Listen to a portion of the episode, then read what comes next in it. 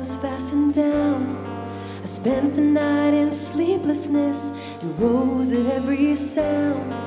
Half in hopeless sorrow and half in fear the day would find the soldiers breaking through to drag us all away. And just before the sunrise, I heard something at the wall. The gate began to rattle, and a voice began to call. I hurried to the window, looked down into the street, expecting swords and torches and the sound of soldiers' feet.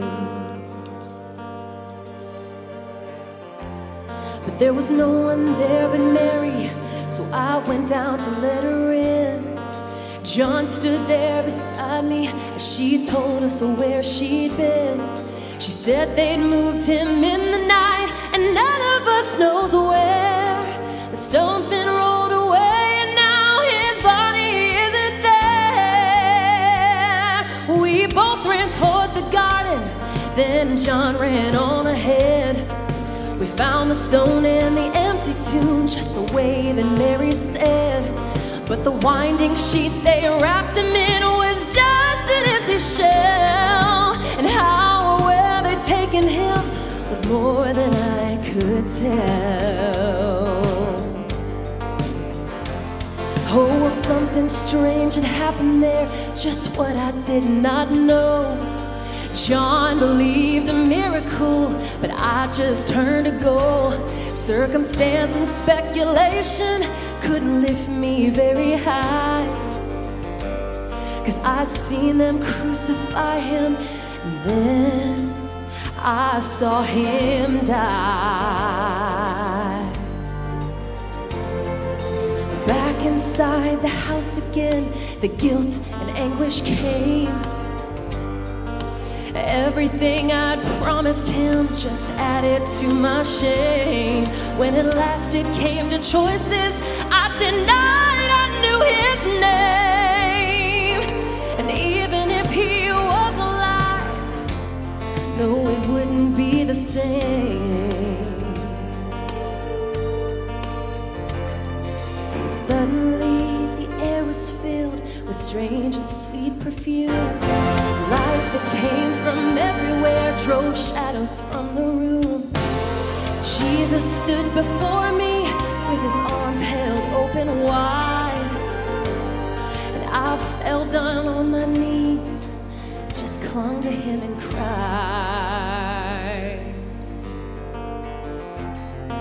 He raised me to my feet, and as I looked into his eyes, Love was shining out from him like sunlight from the skies. Guilt and my confusion disappeared in sweet release. And every fear I'd ever had just melted into peace.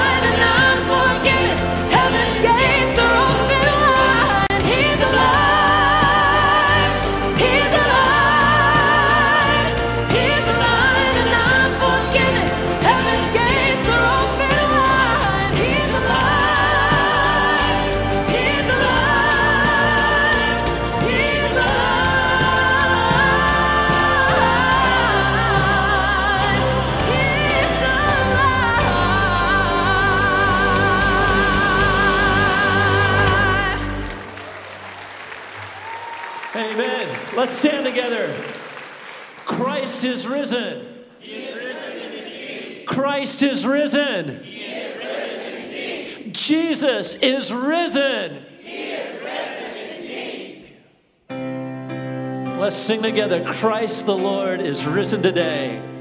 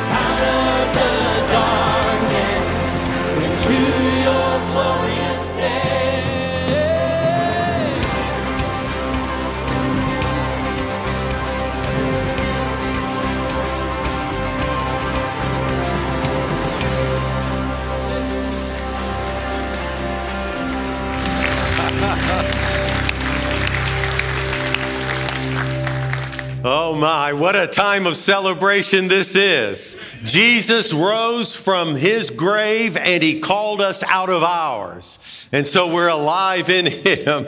If you are visiting First Woodway for the first time, maybe you were caught a little bit by surprise by this celebration that's happening.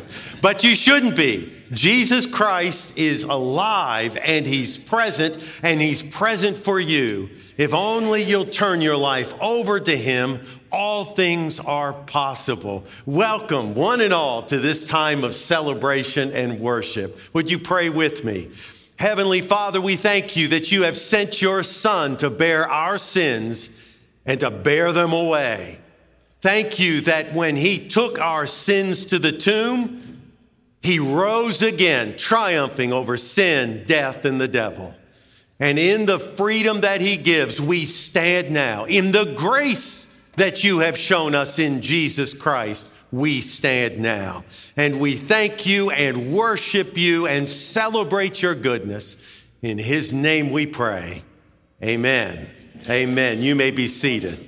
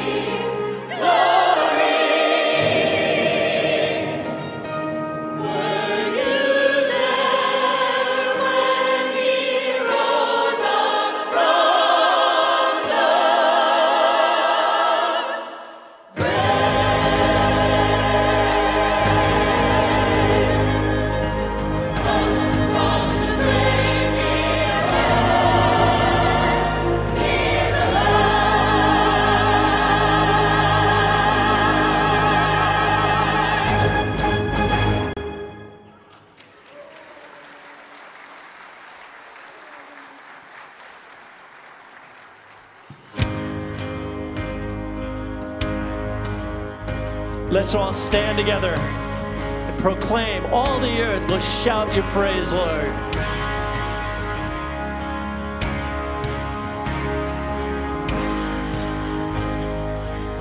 Sing it.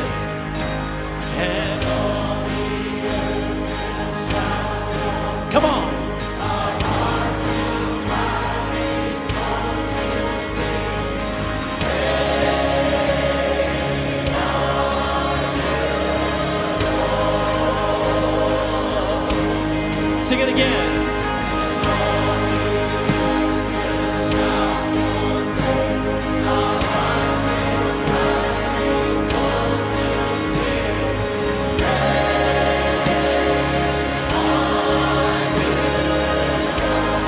Time, sing it.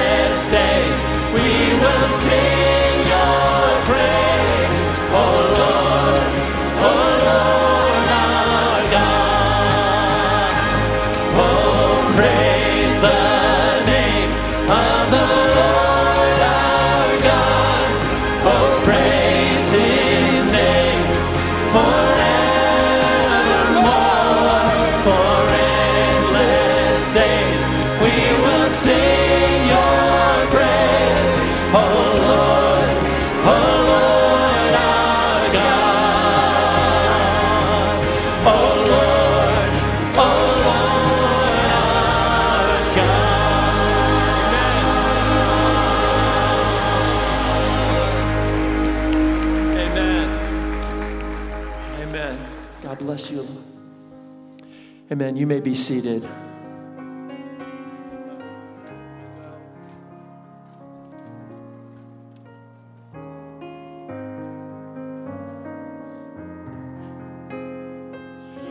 Don't you appreciate this choir and orchestra up here leading us today?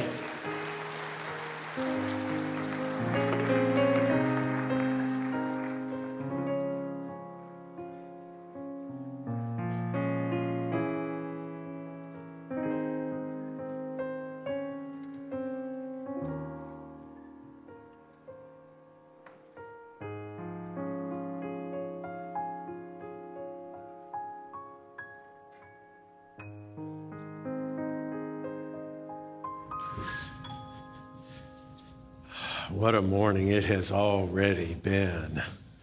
Just to celebrate together that Jesus is truly alive. This Christian faith is all about joy. Not everyone knows that. It's one of the best kept secrets, I suppose. It's about joy. Joy in knowing that Christ has conquered death, and because he has conquered, we have conquered as well. We've sung of that. We've sung of that. But we read in the Gospels, virtually every page, some word that encourages us to put absolute trust in Christ who has overcome sin and death on our behalf. You, I know, remember the account from John chapter 11. Jesus hears that his disciples, disciple Lazarus was sick unto death. And in fact, he does actually die. The word had reached Jesus, sent by Martha and Mary, the sisters of Lazarus, asking him to come. But Jesus delayed two days when he heard that Lazarus was ill. He delayed intentionally two days. The text actually says he loved Mary and Martha, so he waited two days before going to Bethany, where they lived. It was all because he intended to do an astonishing miracle to change the lives of all those people in Bethany who would discover something they never knew about God through his ministry on that day. Jesus comes to Bethany, and word reaches Mary and Martha that he is on the way. And Martha hurries out to greet him. She's grief stricken. The tears are flowing, perhaps even some anger, resentment in her heart. Jesus, why didn't you come immediately? Fact, she says to him, Lord, if you had been here, my brother would not have died. And Jesus says to her, Your brother will rise again. She says, I know, I know. He will rise again at the resurrection of the last day.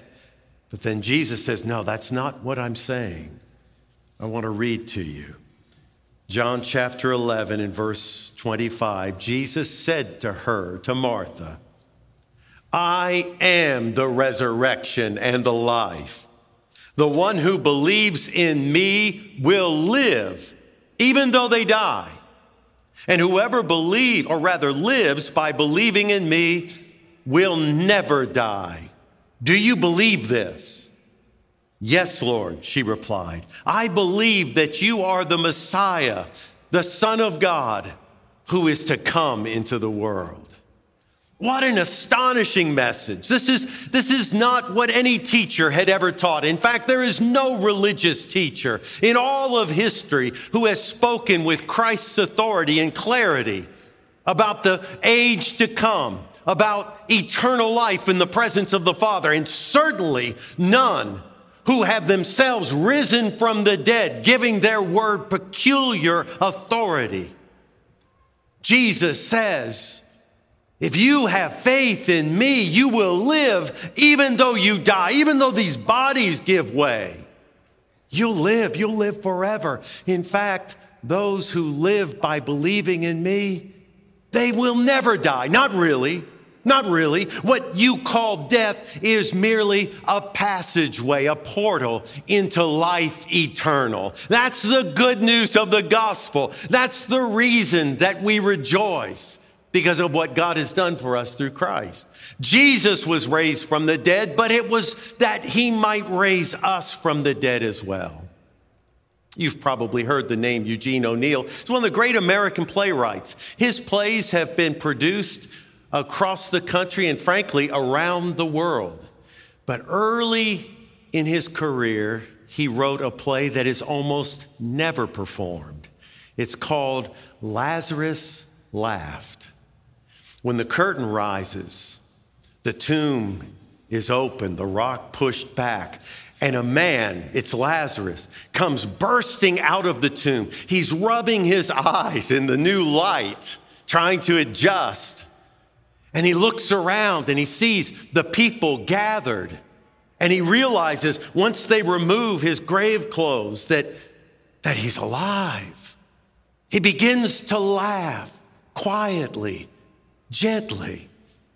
He embraces Jesus.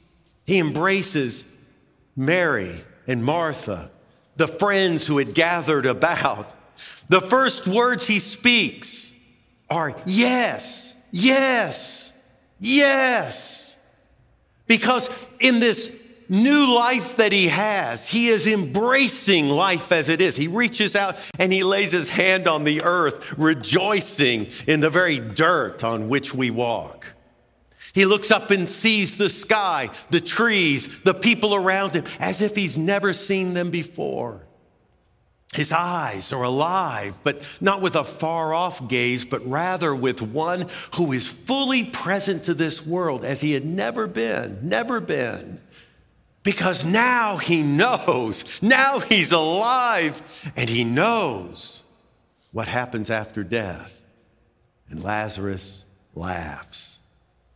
He goes home there in Bethany, according to the play. And there, all the people of Bethany are astonished, and some actually come to the house, and one has the courage to ask him, Tell us, tell us what happened to you. What happens after you die? And Lazarus says, Death is, isn't real the way we think it's real. It's different from the outside than when you actually pass through. You don't pass into this, into this abyss. Death is a portal into life. He said, There is no death. There's only life. There's only God. There's only joy. You come into the presence of the one who created you, not because he had to, but because with his loving, generous heart, he brought you into existence. That's the very one who greets you. And as he's telling this, he begins to laugh, only louder. And as he laughs, the more he laughs, the stronger he becomes. Well, Lazarus goes back to his normal life, but now it's different. There's no anxiety. He's not flustered or unsettled by what happens because he knows. He knows there's nothing to fear. There is no death. There is life. Now, not everyone's happy about this. The Romans had learned how to dominate whole populations of people, and they did it through fear.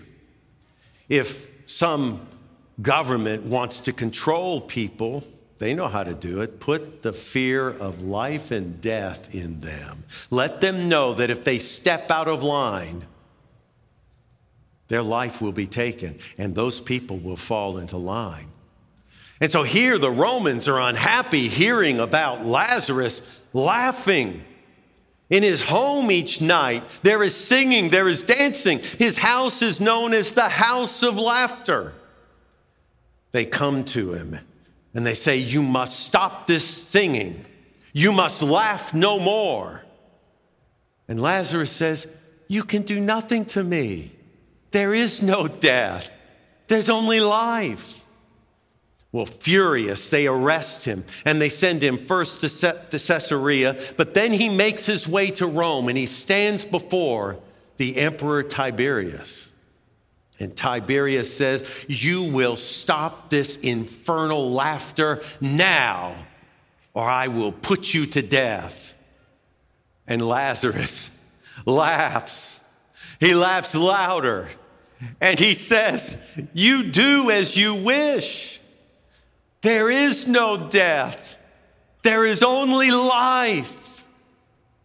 And so here is the emperor, the most powerful man on earth, and before him stands a man with absolutely no fear, a man who laughs.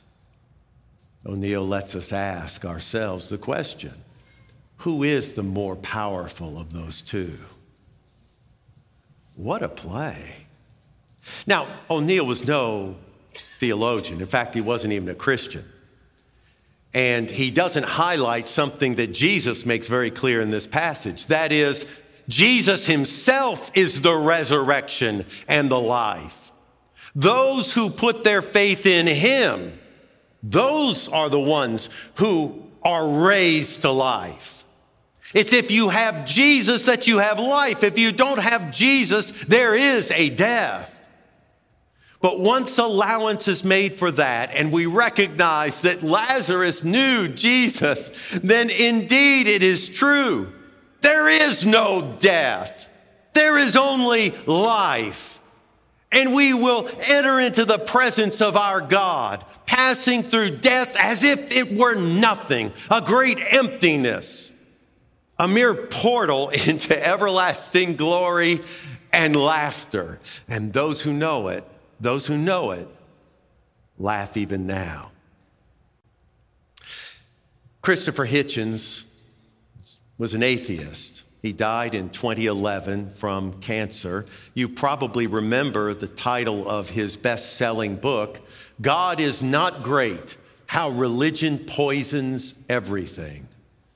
Hitchens spent the greater part of his last years doing everything he could to counter the malicious influence, as he saw it, of the monotheistic faiths Judaism, Christianity, and Islam. He saw all three as having a terrible effect on the world. And so he would go about the nation, he would de- debate people about God. Does God exist? Now, I have to tell you, the man was brilliant, he was articulate, he could be wickedly funny. And, and I always had this, this appreciation for him to this extent that he said exactly what he thought, he didn't mince words, and there was a kind of basic honesty about him. So, for example, he was interviewed one time by a retired minister in Portland, Oregon, a progressive minister. She called herself a progressive or liberal Christian minister. In this interview, she said to him, You know, in your books, when you attack religion, generally it's a fundamentalist version of religion. But I'm wondering what you think of people like me because I don't take the Bible literally. I don't believe Jesus was Messiah, or, for example, I don't think that his death on the cross atoned for sin. What are your thoughts about that? And Hitchens said, Well, if you don't believe Jesus is Messiah, and you don't believe that he rose from the dead, and that his death atoned for our sins, then I don't see that in any meaningful sense you could be called a Christian. Thank you. Thank you for that. So the man had a certain honest integrity. Well, he came to know a man and formed an unlikely friendship with this man. His name was uh, Larry Taunton. And Taunton was an evangelical Christian who was contacted by Hitchens' agent at one point. They asked him to, Taunton that is, to set up debates for Hitchens around the country with various Christians. And so that's what he did. But in the course of time, they developed this friendship, and Hitchens would often stay in Larry Taunton's home, and they got to know each other quite well, and, and as I say, became good friends. After his diagnosis of cancer, uh, in the last years, uh, Taunton and Hitchens took two road trips across America. And in a fascinating book called The Faith of Christopher Hitchens, Taunton writes about some of their conversations and some of the things that happened along the way. And so he talks about one time they're going through the Shenandoah. It's a beautiful fall day. The sky is clear, the road is open. And Hitchens, interestingly, is reading from John chapter 11. And he pauses after reading the very words we just read, verses 25 and 26. Jesus says he is the resurrection and the life. Whoever believes in me will never die. And he reads those words and he says, I knew those were. I know this saying. I, I just had forgotten that it was connect with Lazarus. And Taunton said it's a good, it's a good word. Hitchens said, well, Dickens certainly thought so. He was a literary man, and so his mind actually went to Charles Dickens. Dickens certainly thought so. And then he took off his reading glasses, and with a note of sarcasm but not with the meanness with which he sometimes spoke. He turned to Taunton and he said, Do you believest thou this, Jerry Taunton? And he said, Yes, I do, but then you know that, don't you? He said, The real question is, Do you believest thou this? Christopher Hitchens. He paused. Taunton thought he was trying to come up with a witty reply for which he was so famous. But then he said, I have to admit, it has a certain appeal for a dying man. And isn't that true? A certain appeal for a dying man. You will never die you will live forever. Death is nothing for those who know Jesus Christ. The fact is, many people are afraid of death. They don't even know they're afraid of death. They might think of it as, as just anxious about time, trying to fill their lives, complete their bucket list, whatever it is. They're, they're desperate to how, somehow make their lives count because they're so aware it's short. A man named Ernest Becker wrote a Pulitzer Prize winning book in 1971 called The Denial of Death. He was a cultural anthropologist and he picked apart what we do in our culture to try to avoid facing the fact that we will all die one day. We don't want to think about it, we want to put it out of our minds. But when we're aware of it, to know there is life eternal, that's an appealing word to a dying person. But we're all dying, sort of. Sort of. Our bodies are decaying, but those who know Jesus Christ, they will never die. Ralph Wood is a university professor at Baylor University. He teaches theology and literature He's written over 30 books, and one of them is a very interesting book. He wrote it many years ago called The Comedy of Redemption. Now, when he speaks of comedy, he doesn't mean like something makes you laugh out loud. He's talking about comedy as opposed to tragedy. This is a, a literary form. So think about Shakespeare and his plays. Some are tragedies and some are comedies. The tragedies turn out at the end to be heartrending. Often they end in death. The comedies, on the other hand, in spite of all the reverses and troubles along the way, things come together in a happy ending. Often they end in Shakespeare's play with a wedding. So the tragedies you have, like Romeo and Juliet, the comedies you have, much ado about nothing. But what's interesting is when you read or watch a play by Shakespeare, you don't know in Act One or Act Two whether you're watching a tragedy or a comedy. It's not until the third act, and there is a point, a point where there's a turn in the story, and then you see it. Then you know, is this going to decline into a sad tragedy or into a happy comedy. That turning point, do you know what it's called? It's called the crux of the story. Crux, literally, crucial. But in Latin, crux means cross. And the association with Jesus is unavoidable. Because when you think about life and how life turns out, Apart from Christ, it's a tragedy for us all. But then Christ enters into the picture.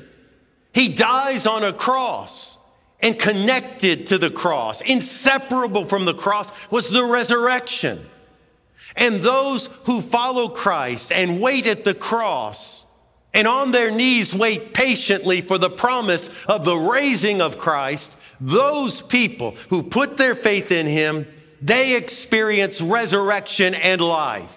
Not the tragedy of death, but the comedy of redemption. Everything comes together for the good. The story is a happy story. It is a glorious ending. God being glorified, Christ being magnified, and all of us being embraced by our loving God and brought to a place we never could have imagined. That is the gospel. That's cause for joy and it's cause for laughter. Christians look at the world today and we see much that is evil and much that is troubling. But we must never take sin and evil and tragedy and trouble as seriously as we take the resurrection of Christ as seriously as we take the fact that Jesus has conquered death. We should never take it as seriously as we do the kingdom of God which is, in fact, a comedy of redemption. Amen. I think back to this passage we read. Jesus says to Mary, I am the resurrection and the life. The one who believes in me will live even though they die, and the one who lives by believing in me will never die. And Jesus asks Martha, Do you believe this? And she says, Yes, Lord, I believe that you are the Messiah, the Son of God. And then I like to think that her eyes lit up, that a smile formed on her face. And then I like to think Martha laughed. Pray with me. Heavenly Father, you know each one of us. You know the troubles that we face, the, the heartache, Lord, that we've endured. And yet, Lord, you know what you have for your people. And it is a comedy of redemption, not a tragedy. And all who know it laugh. And Lord, may this room be filled of Christians who learn to laugh in joy. And Lord, may those who perhaps have not yet come to know you, not truly know you, Jesus, those who don't know you as the resurrection and the life, may they take that step of faith this morning. May you help them, Lord, to leave behind whatever holds them back and to surrender their lives to you, to surrender to you that they might live. We pray it in Jesus' name. Amen.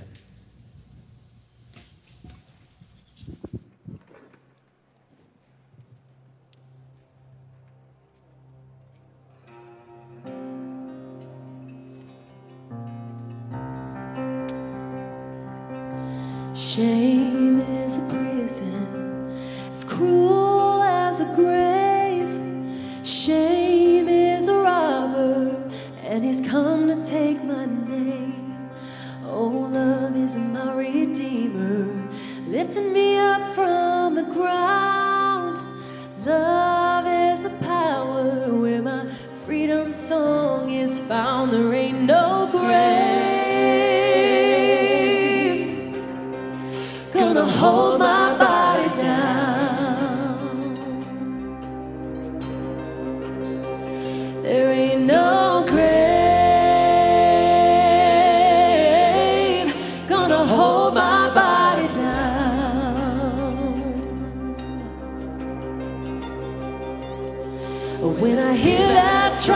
trumpet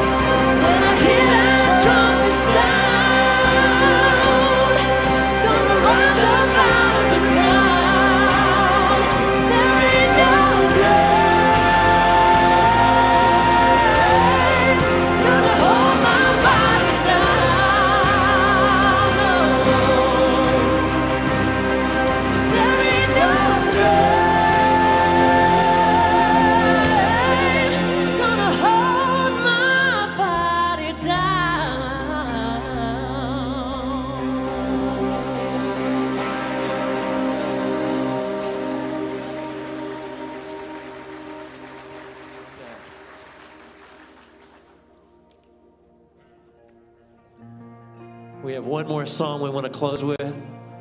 It's called Death Was Arrested. Art, lead us.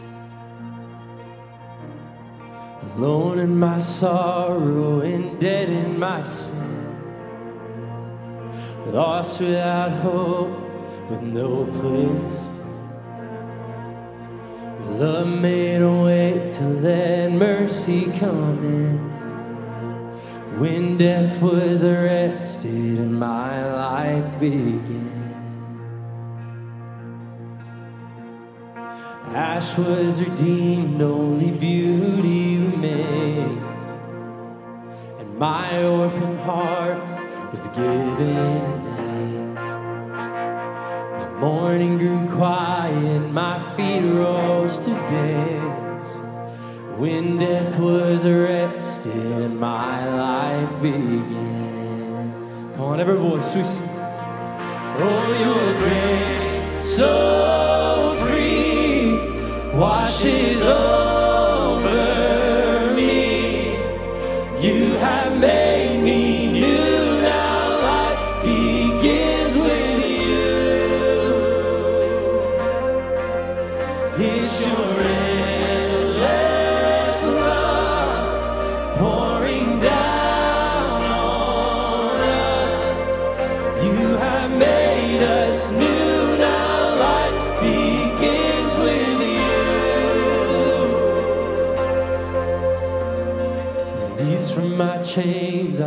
prisoner no more. Shame was a ransom we faithfully bore. Cancel my debt and he called me his friend. When death was arrested in my